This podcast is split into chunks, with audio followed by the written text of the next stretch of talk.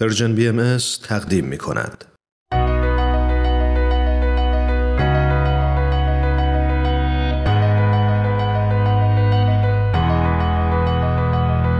من تنین تشکر هستم. اومدم تا از قصه زندگی آدما بگم. آدمایی که اهل همین زمینن.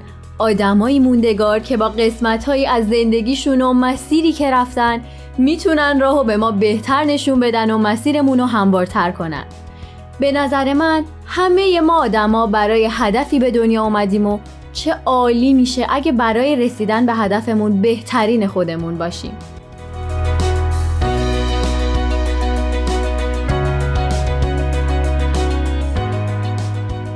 از آغاز پیدایش آین بهایی در قرن 19 میلادی تا به امروز به این باور رسیدن که جامعه قابل اصلاح و می‌تونن در ساختن جهانی بهتر تأثیر گذار باشن. عده زیادی هم تلاش کردند تا از آموزه های حضرت بهاءالله مثل یگانگی نوع انسان، برابری زن و مرد، رفع تعصبات و هماهنگی علم و دین، فهم عمیقتری پیدا کنن و اصول بهایی رو توی زندگی و کارشون به کار بگیرن. بعضی از افراد حتی از این فراتر رفتن و تصمیم گرفتن به جامعه بهایی بپیوندن. افرادی از هر نژاد و ملیت فارغ از اینکه مرد باشن یا زن، سیاه پوست باشن یا زرپوست همه با باور به یگانگی نوع انسان تلاش کردن و سعی کردن به همه انسانه و جوامع خدمت کنند.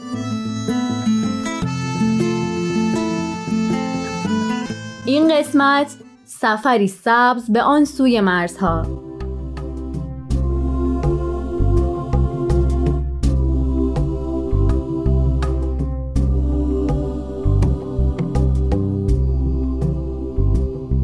سوزان مودی در 20 نوامبر 1851 میلادی تو شهر آمستردام از ایالت نیویورک به دنیا آمد و بعد از پایان تحصیلات متوسطه به دانشگاه طب نیویورک وارد شد. سوزان بعد از فوت والدینش درس طب رو موقتا ترک کرد و به شیکاگو رفت. تو شیکاگو به دنبال کردن علاقه شخصیش هنر رفت.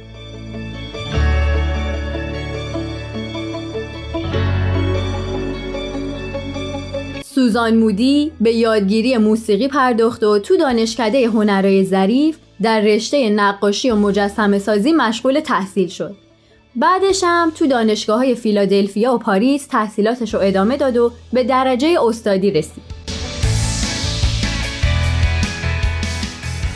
سوزان با اینکه عاشق هنر بود و به عنوان بانوی هنرمند در جوامع هنری رفت آمد می‌کرد ولی علاقش به پزشکی هیچ وقت رهاش نکرده بود. به نظر سوزان پزشکی بهترین راه برای کمک به هم نوعانشه. پس دوباره به تحصیل دانش پزشکی رو آورد. در دانشکده طب شیکاگو ثبت نام کرد و تحصیلاتش رو آغاز کرد تا با درجه دکترای طب فارغ و تحصیل شد.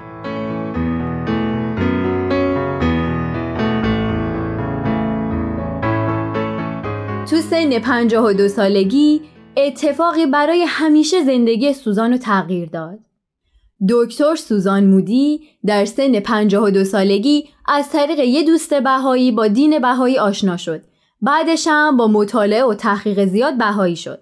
دکتر مودی بعد از ایمان آوردن به آین بهایی برای اینکه بتونه دعاها و آثار مذهبی این آین رو مطالعه کنه شروع به یادگیری زبان فارسی کرد و به واسطه یه دوست بهایی با آداب و رسوم ایران آشنا شد.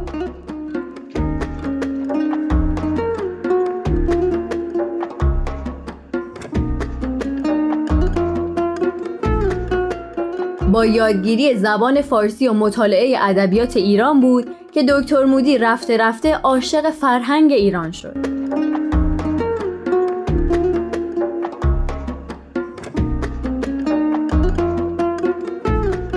متاسفانه در دوره قاجار اکثر مردم از فقر مادی و فقر فرهنگی رنج می بردن و همونطور که میشه حد زد اوضاع زنان بسیار بدتر از وضع مردای جامعه بود. وضع اصحفبار بهداشت و تربیت زنان در ایران دغدغه بزرگی برای سوزان مودی شد. و این آغاز سفر سبز ایشون بود به ایرانی که رنگ و زندگی درش روز به روز کم رنگ تر می شد. ما نگوییم بدو میل به ناحق نکنیم جرمه کسی و دلق خود ارزاق نکنیم میل به درویش تواگر به کم و بیش بد است کار بد مسلحتان است که مطلق نکنیم. آسمان کشتی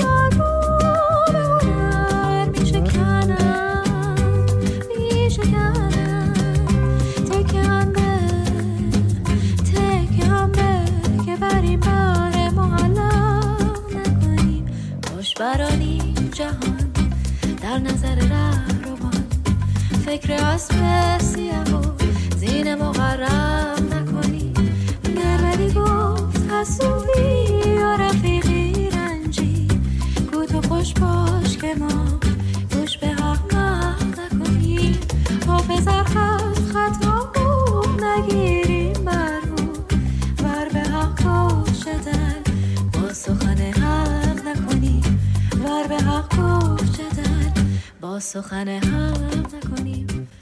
قبل از سفر به ایران دکتر مودی سه روز در فلسطین موند.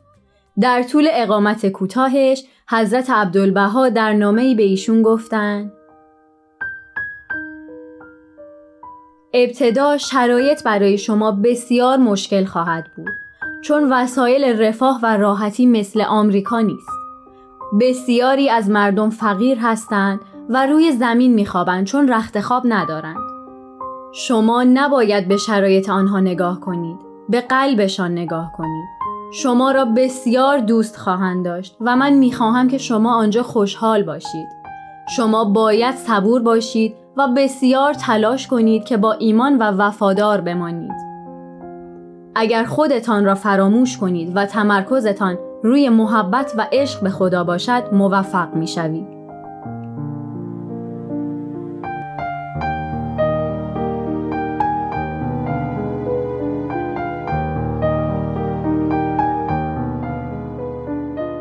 روز 26 نوامبر سال 1909 دکتر مودی وارد تهران شد.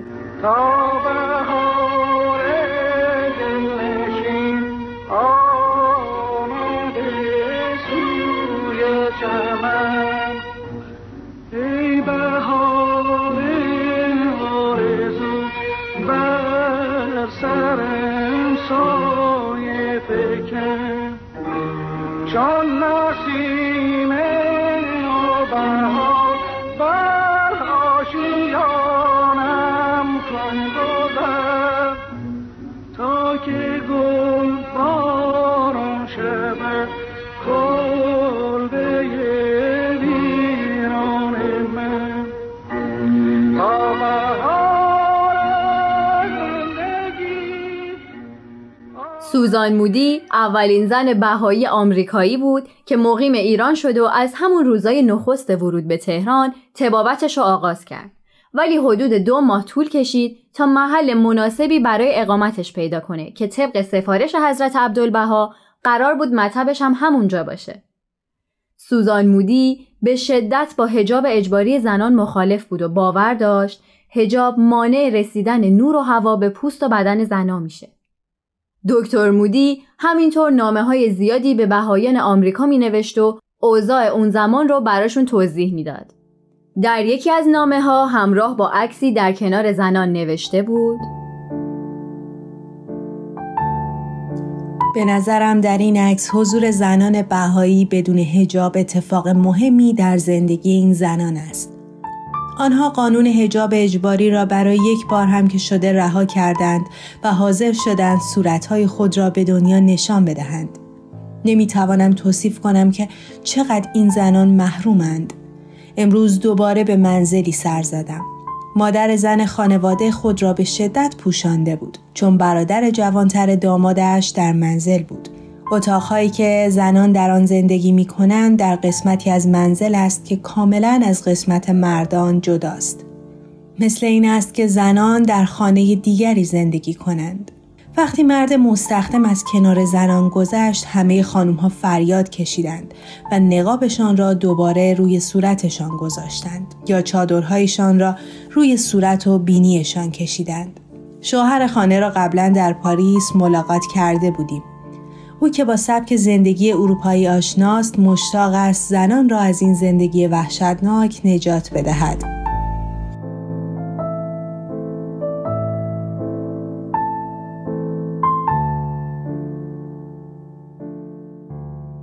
دکتر مودی از چند پزشک و پرستار آمریکایی دعوت کرد تا به ایران بیان و مشغول خدمت بشن. سوزان مودی معتقد بود بهداشت و سلامت زنان با تعلیم و تربیت پیوندی ناگسستنی داره. اون در کنار کار پزشکی به تعلیم و آموزش دختران در مدرسه تربیت بنات تهران هم مشغول بود. دکتر سوزان مودی یکی از بنیانگذاران مدرسه دخترانه تربیت تهران در اردیبهشت سال 1290 خورشیدی بود. اون و همکاراش شروع به تدریس مبانی بهداشت کردند. دکتر کلاک هفته یه بار به دانش آموزا آناتومی و فیزیولوژی و الیزابت استوارت کمک های اولیه و پرستاری درس می‌دادند.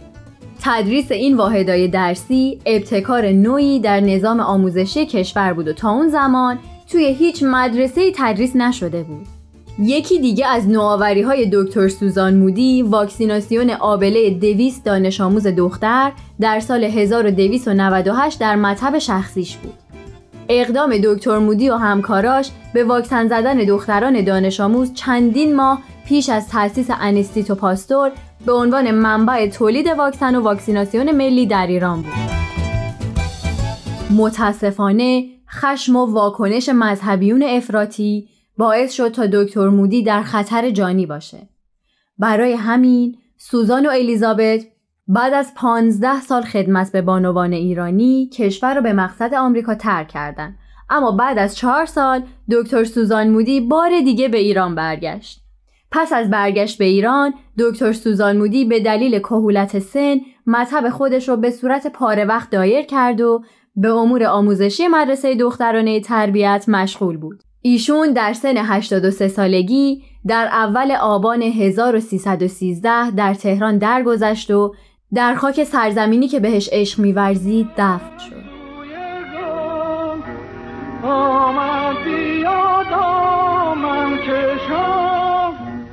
چون سپندم بر سر آتش نشون بنشیندنی چون سرشتم در کنار بنشین نشان در تاریخ ایران پزشکان بهای زیادی بودند که برای مردم خدمت کردند.